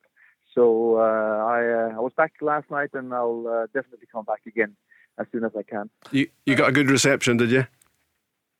Oh, it's brilliant. we went to one of the, we went to the Kerrydale Suite, and I didn't know that they, they knew I came in. So uh, I think the the guy that was entertaining, he uh, he said I was there. So I mean, all the all the supporters was clapping, and it's just so nice to be back and so nice to be treated well. And that's that's also one thing. Even that's what that's also what the Bodø uh, people said uh, before the game and after the game. They were so polite, so uh, humble, and that's that's the, the, the club I know. But obviously, I, I would like the club to have better results like, than last night. But uh, the the club itself is uh, it's just a proof that it's it's uh, it's still uh, a place to be. Uh, Harald, it's Mark. I just wanted to ask you one, one quick thing about about the other side of Glasgow. Rangers got a fantastic result last night in Germany, beating Borussia Dortmund 4 2. But your fellow Norwegian Erling Haaland may well play at Ibrox next week. As a striker, what, what's your opinion of of Haaland and, and the, the, the, the quality that, that he possesses? Well, I mean, he's a world class striker. There's no doubt about that. But that doesn't take away the the, good play from Rangers either, because they, they played really well, and uh, it, it shows you that it's, it's it really is possible, like Bodø against Celtic, and the same thing happened with Rangers against with Dortmund, because you would would expect Dortmund to be favourites last night as well, and now it's uh, it's the opposite way around for the next uh, for, for, the second leg. So uh, I'm, I'm just glad. I mean, uh, obviously the rivalry is back in, in Scottish football, and Scottish football needs that rivalry. And uh, it's not only it's not only for Celtic to play well; it's also uh, for for Rangers to perform because that's going to make the the fight harder, and that's going to hopefully going to push Scottish football a bit further year by year. I should say, Harald, just before you go, uh, when I started off by saying, Did you fly yourself home last night? And people were saying, What the hell is he talking about? You are a pilot, aren't you? It should be stressed. yes, I am a pilot. So uh, I'm uh, I'm doing that now, enjoying that, uh, but obviously following football. So and football will always be part of a big part of my life. So uh, so I won't stop following that anyway. And your prediction, Harald, for next Thursday? Uh, if Celtic doesn't get a goal uh, within the first half, I think Bodø is through. And uh, um, I I wouldn't say a result, but uh, as I said, if Celtic doesn't score in the first half, I think they're done. It's been great talking to you. Thank you. you Thanks, too. Harald. All the best, Harald. Thanks. Cheers. cheers. Bye bye. The Go Radio Football Show with the Taxi Centre. Save on your new taxi with exclusive discounts across Skoda, Toyota, Ford, Seat, and more. Let's go, go, go, go, From uh, Harald Brattbakk there. Uh, moments ago, just on the back of the six o'clock uh, news. Lovely guy, isn't he, Mark? And, and when he was mi- missing sitters, and he did miss some sitters when he was a Celtic player. I mean, he's got he's got such an amazing goals record, but he did miss sitters, and it was always difficult at me- media conferences giving him a hard time because he was such a nice guy. Yeah, he was. He's a lovely and still is a lovely guy. Just a a gentleman first and foremost, which is always the most important thing. Is how you are as a as a person, and he's uh, first class. You can hear there, and clearly very affectionate about his time at Celtic, Celtic fans because of his contribution that, that final day against St Johnstone in, mm. in May 1998. Um, when he scored the, the, the second goal, he sort of calmed the nerves of the Celtic players and the Celtic fans. So, yeah, very fondly um, remembered, and um, just kind of felt a bit sorry for him sometimes. Know, at Celtic Rock, he was, he was clearly talented, and Celtic, you know, scouted him well, and Wim Jansen really wanted him in. Um, but I think when we're talking about the, the, the, the Norwegian season, he arrived at, at Celtic Park and just went right in. He played on the back of a full season. Um, in the Norwegian League where they Yeah. were winning titles Mm. and, and you know there was a lot of pressure um, on them. So I don't think that kind of helped him. He didn't have a break, and he's also get into that pressure pot. I mean, enormous pressure, and he's probably thinking arriving in Glasgow, strange city, this ten in a row, or try to stop it. I mean, what is this all about? When Barry was at the heart of it back then. It was relentless. There was no, and that was Mm. Before social media and all that kind of stuff. You just think, God, so it was probably really strange for somebody to come in that didn't know all Caught about in the that. headlights a bit, Yeah, yeah. And, and it come in and expect to, to hit the ground running. You've got all that pressure um, on you. But anyway, listen, he, he was part of that Celtic team and um, just a first class guy. I, I can't remind that. Uh, remember that goal he scored? Can I think back? When was it? That's a shame. Well, let's get him back on and he can describe it for you. When was it? 98? No. No, I, No. I must have Yeah, been but doing hazy- something. You were still at school. Are you a bit hazy about that? No, I do. that- Don't that you worry, I remember I know you about do. it. I know you do. Uh, some of the headlines we're going to speak to Jake uh, in a sec on the lines. Uh, Jim Goodwin expected to be announced shortly as Aberdeen manager. Uh, St Mirren having uh, allowed him to talk to the Pittodrie club who are replacing Stephen Glass. And uh, he should be installed in time for tomorrow's game at uh, Motherwell. Morton manager Dougie Imrie has been given a 10 game ban uh, for historical betting offences. Uh, there's a game off tonight in the Championship. Waterlogged pitch at East End Park, Dunfermline Partick Thistle is off. There's an inspection in Perth tomorrow ahead of St Johnstone. Um, against Hearts, let's talk to Jake, who's a, a Rangers fan. Hi, Jake. Hi guys, how you doing? Hi, Hi. Jake. How are you feeling off the back of last night? How good was that? Oh, it was amazing. I'm I'm not going to come on here and act as if I knew it was going to happen, but uh, um, no, it was it was amazing. It's probably the the best European performance by a Scottish team, certainly away from home, that um, I've ever seen in my lifetime. Uh, you could probably go back to maybe Lyon away, obviously, Barry will know a lot about that. But um, I just think in terms of what could happen, um, obviously next week if Rangers end up qualifying, um, I just think that, that this this was the biggest. Um, I, I thought every player per man was minimum eight, nine out of ten, which is very rare for that to happen, especially against a top top team like Borussia Dortmund. I know they were missing uh, the big man up front, but they still have some serious world class players in that team. Some of them, um, some of them are iconic, like your likes of Marco Reus, Bellingham, Hummel, stuff like that. And Axel Rangers Witsel, kinda yeah, yeah. Made them look ordinary. Yeah. Yeah, and uh, I just wonder how much w- of last night was down to the preparation. Here's Giovanni Van Bronckhorst talking about what went into getting ready for that game. Well, we- you you know we we we worked hard to get the right game plan. We saw a lot of games of Dortmund. We knew that they uh, were getting a lot of goals against them lately. I think we we prepared the, the game well. The the players also, you know, we had we had a lot of meetings. The the way Dortmund can play, you know, we were prepared tactically, but also more important mentally, and uh, we had the right attitude today to to get a good result. How key is that, Barry, the preparation going into a game like that? And could you see that preparation bearing dividends for, for Rangers last night? Yep, I seen it as soon as the kick-off happened. You, you could see it after the first four or five minutes that, that Gio's obviously worked on a game plan. Um, you just hear him speak there. You watch Dortmund. Um, they've conceded um, a number of goals this season, and they do look suspect at the back. Um, so listen, they, they pressed a bit higher up the pitch than I thought they would have. I thought maybe they might have sat off, but that's where you've got to give the manager, the coaching staff, and the players credit. Um, they've obviously carried out the instruction to basically bang on point. Um, I, I couldn't fault anything about the performance. The only downside was conceding a couple of goals, certainly that second goal. But as a an all round team performance, um, that's got to be up there with the best I've seen in a long, long time. I, I was just going to say, I just, I, I couldn't resist it. Uh, Jake, the curiosity got the better of me. The Europa League final is on the 18th of May, Wednesday, the 18th of May. Guess where it is? Seville.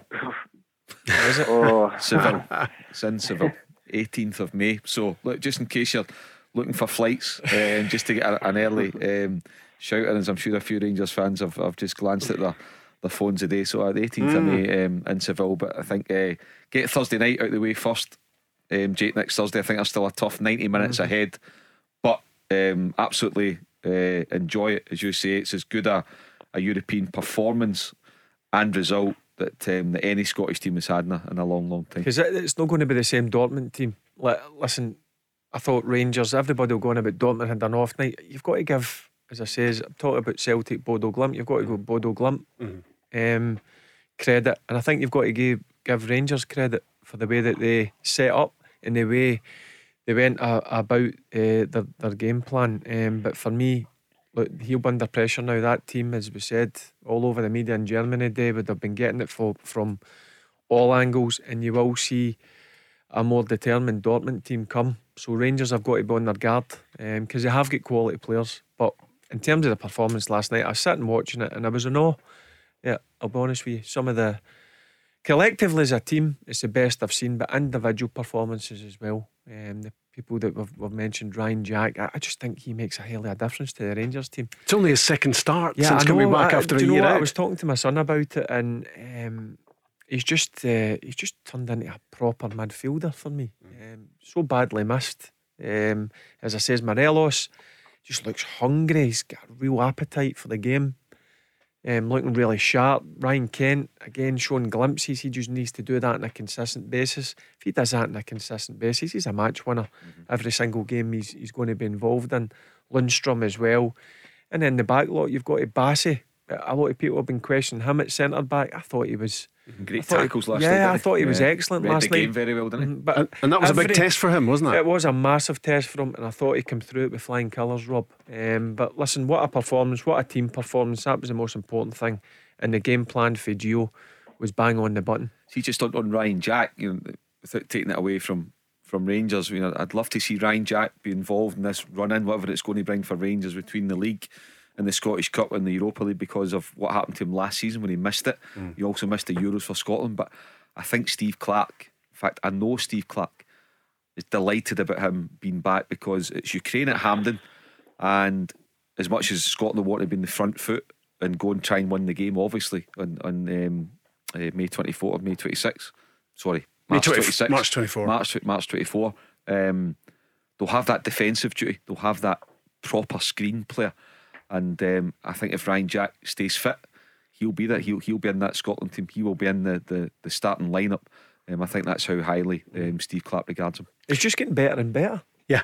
I mean, I, I I know the in- injury situation has been a, a problem and a worry, but since he's come back, I mean, you've seen the second half against Celtic, the difference he made. Albeit, albeit the game was was been and gone, but you seen him at Hearts outstanding. And last night he's been missing for a couple of games. Rob, it looked as if he's just he just strolled it last night. Um, He's just really cool and ca- calm in possession of the, of the football. And as He'll I be said, so hungry as well, Barry, won't he? Because of what he missed last season. Desperate, missed the Yeah. run in, missed picking the, the trophy up with his team because you want to pick your trophy up when you're playing. Mm. He's missed the Euros because he's a big part, as Mark's just mentioned there. He's a massive part of Steve Clarke's Mm-hmm. team, but I just like uh, the the partnership that's striking up between Ryan Jack and, and Lundstram. Mm-hmm. It, it looks it looks tasty. Jake, it's a massive confidence booster last night, isn't it, for Rangers? How does that make you feel about the rest of the season? Um, yeah, I, I agree. It's it's no just the, the Dortmund game though. If you look at um, if you go back a couple of weeks to the embarrassment at Parkhead, they've, they've played four games. Um, Hearts, Hibs, Annan, and Dortmund, and every single one of them they've they've they've played absolutely fantastic. Obviously, you take Annan out of the equation because you'd expect that, but um, obviously beating Hearts five 0 Hibs two uh, two 0 no goals conceded, Annan the same, and then obviously going away to Germany and scoring four goals is obviously fantastic. So it's not just Dortmund game; it's they look they look rejuvenated, they look fresh. Um, having the likes of Morelos, Ryan Jack, um, and all one Steven Davis, I think that it's great to have a midfield where, like when you think about it, Glen Kamara didn't start last night, and I still think he's easily in the top three best midfielders in Scotland. So you, you've got him that you can rotate. Um, it seems now that a position where, because all season, and I don't, obviously I'm not making excuses, but all season they've, they have had injury problems, um, and it just seems now they're in a place where, other than Hagi, they seem to be getting players back in and at the right time of the season. This is the business time of the season. You've got Cha- uh, Europa League still on cards. You've still got the Scottish Cup, and then obviously you've got a league title to defend. So I think obviously having all these players back, and then um, having the options that Gio has, like on Sunday. Obviously, I don't want him to change too much, but he has the option there to be able to do it, which is a lot more refreshing. And uh, there's a name I keep forgetting because I'm mentioning Jack and Morelos, Kent, um, Lundstram, Scott Arfield mm-hmm. as well. If you go back and think under Steven Gerrard, he, he was out the picture. Mm-hmm. And now, where Gio's found, he's playing him on the right side where it's no his natural position. I like to see him in that number 10 where he can get beyond um, the, the, main striker. But he's another player mm. for me. He's one that I'm sure a lot of Rangers fans will be desperate to see him get tied. He's out of tied down. Sorry, he's out of contract in the summer, but. He's a big player for Rangers as well, Scott Arfield. You were talking there, Jake, about Premiership, Scottish Cup, Europa League. Is it just bring on the big games as far as you're concerned? Are you happy for Rangers to keep fighting in all three competitions? I, I see, to be honest, and I, I don't know if Barry agrees. I prefer when Rangers are playing constantly. I don't like when they have breaks. um, statistically, it proves it proves to be bad. Um, I prefer when Rangers are playing Thursday, Sunday, Thursday, Sunday, Sunday. So roll on Europa League and roll on the Scottish Cup. Just keep playing games. The more you keep playing games, the more likely you are to get points. So you don't want games to not be played and stuff like that, or to get kicked out of Europa League and then have less games. I would rather see both. Same with Celtic as well. You, you want obviously your two teams, to the two rep, represent, uh, representatives of Scotland to be playing in Europe. So um, I know I, I, want Rangers to keep playing as much games as possible. Um, obviously Dundee United on Sunday, massive, massive game. Um, tough place to go. Rangers already lost there earlier on the season. Um, then you're straight back. Um, at Europa League again on Thursday night, so um, and then Motherwell on Sunday. So three massive games coming up in the next uh, nine days. So uh, I prefer it that way. I would rather have it that way than having no games because I don't think that suits Rangers the way they the way they go about their business. And that's the way you like it, Barry, as well, isn't it? Yeah, I, I like that as a player, and I think if you ask any any footballer, he would rather play games of football. All it is is playing, rest, recover, play again. You go out the day before the game and do a, a bit of tactical work, a bit of shape. Um, but for me, three games a week the way that players look after themselves as well. They're, they're proper athletes. Um, so, look, for me, it's all about playing games rather than, than training. Do you think Jake will see Erling Haaland at Ibrox next Thursday?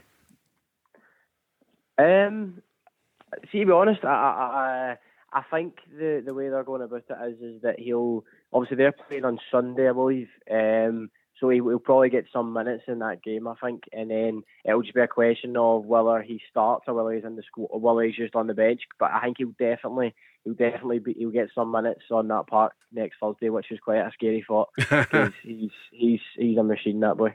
Yeah, 28 goals in 23 games for club and country this you season. You want to see, I think if you ask any of the Rangers players and any Rangers supporters, mm. you want to see him yeah. start that game. And you want and to, beat them.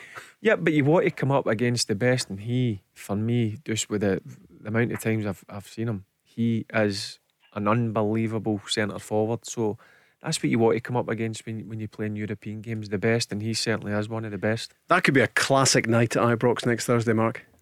Oh, it's got the makings of, of a crack. You know, Rangers get into it in front of their own supporters to come away from Germany with a four-two lead.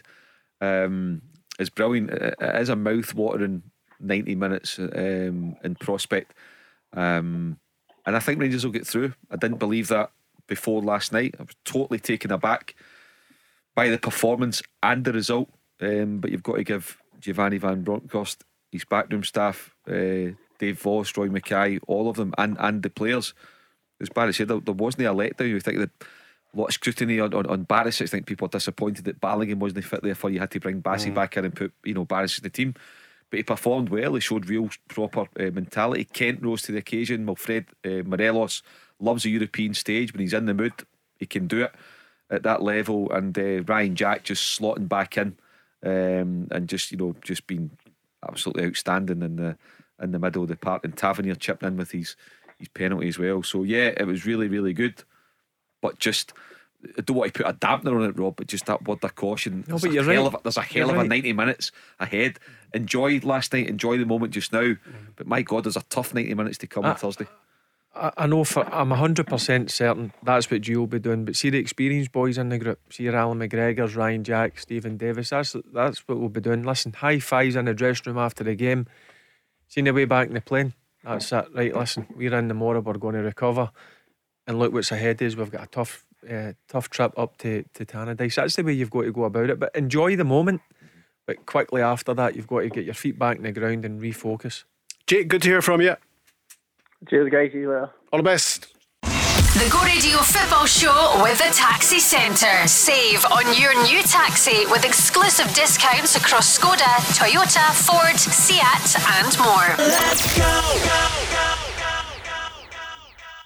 Heading into the weekend, and so many big games coming up as we head fast into the business end of the season. Four games tomorrow in the Premiership Hibs against Ross County, Easter Road, uh, Livingston against St Mirren at the Tony Macaroni, Motherwell against Aberdeen. All three of us, I think, could be there uh, tomorrow if uh, St Johnstone against Hearts is off, and it might be. There's a pitch inspection in Perth at 10 o'clock in the morning. Then Sunday, uh, Rangers on the back of Dortmund uh, are heading for Tannadice to play Dundee United. That's a 12 o'clock start.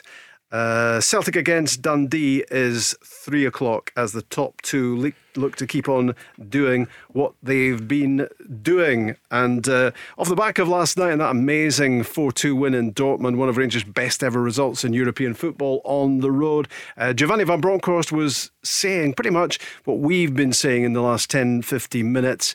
It's not over yet. We, we talked on the way to the to the media room. It's it's very difficult to get a an away win in, in Europe. It's not not easy. As a manager, I think the first time I win away uh, in Europe, and uh, that shows you know how difficult it is. Yeah, I mean it's one uh, it's a great night, but um, you know it's only a great night. We don't we're not through to the next round, which we wanted. So uh, we know we have to uh, get a good performance next week as well. But to bring uh, this this win back to us to uh, to Glasgow, I think uh, we worked hard for it and also deserve to uh, to win this game. How much do you refresh that team, Barry, for Tannadice?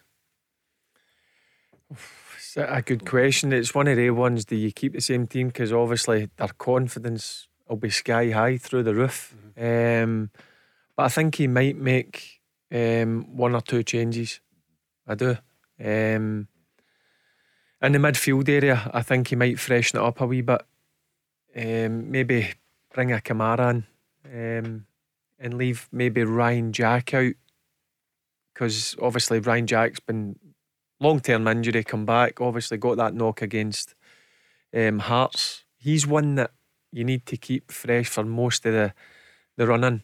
Now, that's me no saying that you're going to be an easy place in Tannadice. You still got to play a, a strong squad. So that's where I, I think he might make um, the change in the midfield area to freshen it up. Because for me, right. that's the engine yeah. room. You're right. I was, I was, that's the one you would look at as Ryan Jack, mm-hmm. right? and I just wonder that Aaron Ramsey will be champing at the bit, and mm. I think Tannadice, you know, the, the kind of football that, that, that Dundee United mm-hmm. play, and I think Aaron Ramsey is a player that you that you unleash from the start mm. against um, Dundee United, and, and, and, but I definitely agree with with Ryan Jack. He was brilliant on Thursday mm. night, but you need to just be careful yep. um, with him. And I think Kamara or Davis, whoever it's going to be, just perfect to to slot in and just look after um, Ryan Jack. Yep, I, th- I think the two will be. Mate, I'm saying left out, but just wrapped in cotton wool would be Ryan Jack and Scott Arfield. I always find I would it... move Aribo to the right side and unleash Ramsey. Bring mm. Kamara in beside Lundstram. Put Kamara, uh, sorry, um, Ramsey just in front of them behind Morelos, um, and that's still still yeah. very very strong because of the way it's been for the last few years at Rangers, I always find it strange to see a Rangers team sheet in Europe without the name of Glen Kamara on it. I mean, he was go he was a go to, wasn't he, for Steven Gerrard? He was always in there. So so to have done what they did last night without a proven European performer like him tells you something about the the the, the depth in the squad. Yeah, the strength and depth, Rob. You're you're bang on. Listen, uh, Kamara's went slightly off the boil a wee bit but that's natural. I think if you look at his overall Rangers career, he, has been brilliant. I mean, for the price, first and foremost, they paid for. And I just think each season he's improved and, and, improved. Um, he's just come off it a wee bit. But listen, that happens as a footballer. He's been took out the last few games. Um, but listen, he's still one that I, I, I would hang my hat on. I, I would trust him 100%. Um, you don't become a, a bad player just because you've got a slight loss of form overnight. Um, he's still a really top performer for me, and he's one that you would have no qualms in putting him in it up at Tannadice. A real contrast in mood last night between Giovanni Van Bronckhorst at his media conference and Ange Postecoglou at his. And his reckoning was that the difference last night was uh, Bodø taking their chances and Celtic not quite as sharp as they've been in that final third. But I thought I think it stopped us the football. Obviously, I just don't think they were clinical enough in the front third, and they were. You know, I mean, they had two chances in the second half. One was a deflection they scored, and you know the, the chances we had, I just thought, you know, we just lacked a bit of composure in that front third. So, in a game where obviously, you know, the goals change the, the perspective for everyone out there. They they were able to get theirs, and we didn't. It's that area in which Celtic have been so strong, isn't it, this season? Um, and it just wasn't happening last night for them. I, I, I, was I was surprised Celtic didn't win the game. You know, um, you know, if you look at all the, the, the, factors in terms of where Bodo are, um, you look at Celtic how well they've been doing at home and whatever the crowd was fifty thousand or whatever it was last night, Rob. Um, so most of the players been fit. You even leaving like being good enough to, to leave Hatate um, on the bench mm. and the options that that um, that Ange Postecoglou has um, just now. So look, it's just that it's a reminder to Celtic that they're having an excellent season so far, but there's still a lot of work to be done for them, whether that's in Europe or, or domestically as well. Um, you know they can't take anything um, for granted, and I'm sure that's what Ange Postecoglou will be saying to his players, and just to give them that extra little bit of quality, just to go and freshen it up again. They might they'll, they'll be really looking forward to getting Furuhashi um, back in the team. Yeah. Um, you know they've, they've missed him as much as Maeda and and I like Giakoumakis. I think he's got a bit about him, but bringing uh, Furuhashi back into the side, whether that's going to be, I would imagine it'll be at some point in early March. Um, that that's going to give them a big lift. Okay, two minutes to go. Hibs against Ross County, Mark. A score draw. Barry, I'm going to go Ross County, and it's not a surprise for me. I, I honestly look Hibs good result last week in the Scottish Cup. I just think Ross County under Big Malky just now um, are a good team, and I see them getting to three points. Livingston against St Mirren, Barry. I'm going to go Livingston because obviously the situation with, with Jim Goodwin at, at St Mirren, so I'll go mm. Livingston home win. Mark? 2 1 Livy. 2 1 Livy. Uh, Motherwell Aberdeen. You're going to be there. I may watch. Yeah. um, I'm going to go one each. Ah, right, okay. And I, I can see what you're doing there. Mark? I'm going to go 1 0 Aberdeen. Yep. I have a wee suspicion that the Jim Goodwin factor might play a part there tomorrow. St Johnstone Hearts, Mark? If it well, if it's on. If it's on, it's on at the moment. I'm going to go 1 1. Barry? I'm going to go 1 0 Hearts. 1 0 Hearts, okay. And the big two on Sunday. Firstly, Barry, uh, your old team at Tannadice. Yeah, I think Rangers will go up there. Um, listen, it'll be a tough day, but Rangers will get it three points. Three points for Rangers. Do you agree with that, Mark? Yeah, 2 0 Rangers. Okay, 2 0 Rangers sounds pretty comfortable uh, for them on the back of what happened last night. Celtic against Dundee, Mark. 2 0 Celtic. 2 0 Celtic as well. And Celtic to win for you, Barry? Yep, I'll go 3 0. Against uh, Mark McGhee, yep. of course, returning to Celtic Park with his team. Um, thanks a lot, Barry. Thanks a lot to thanks, Mark Rob. as well on the back of an incredible night in Europe. And we've got two incredible games to come uh, on Thursday as we look beyond this weekend's Premiership games. Uh, Celtic are uh, in Norway to play Bodø Glimt, 3 1 down. Rangers at Ibrox, maybe with Erling Haaland on board, uh, looking to build on a 4 2 advantage from last night. What a result!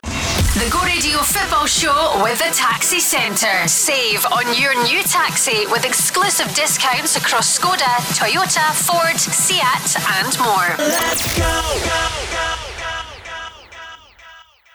Where do taxi drivers go when they need to buy a taxi? Well, the Taxi Centre have supplied cars to the trade for over 20 years, and they stock a huge range of motors from the world's leading manufacturers Skoda, Kia, Toyota, Mercedes, Nissan, Ford, Hyundai, you name it. They've got saloons, MPVs, estates, minibuses, prestige cars, the lot, all under one roof, ready for immediate collection or free delivery anywhere on the mainland UK. With taxi trade exclusive discounts, flexible finance options, and no hidden fees. They even throw in registration and 12 months road tax. So if you're a taxi driver who needs a new or used taxi, where would you go? TheTaxiCentre.com. Trade only.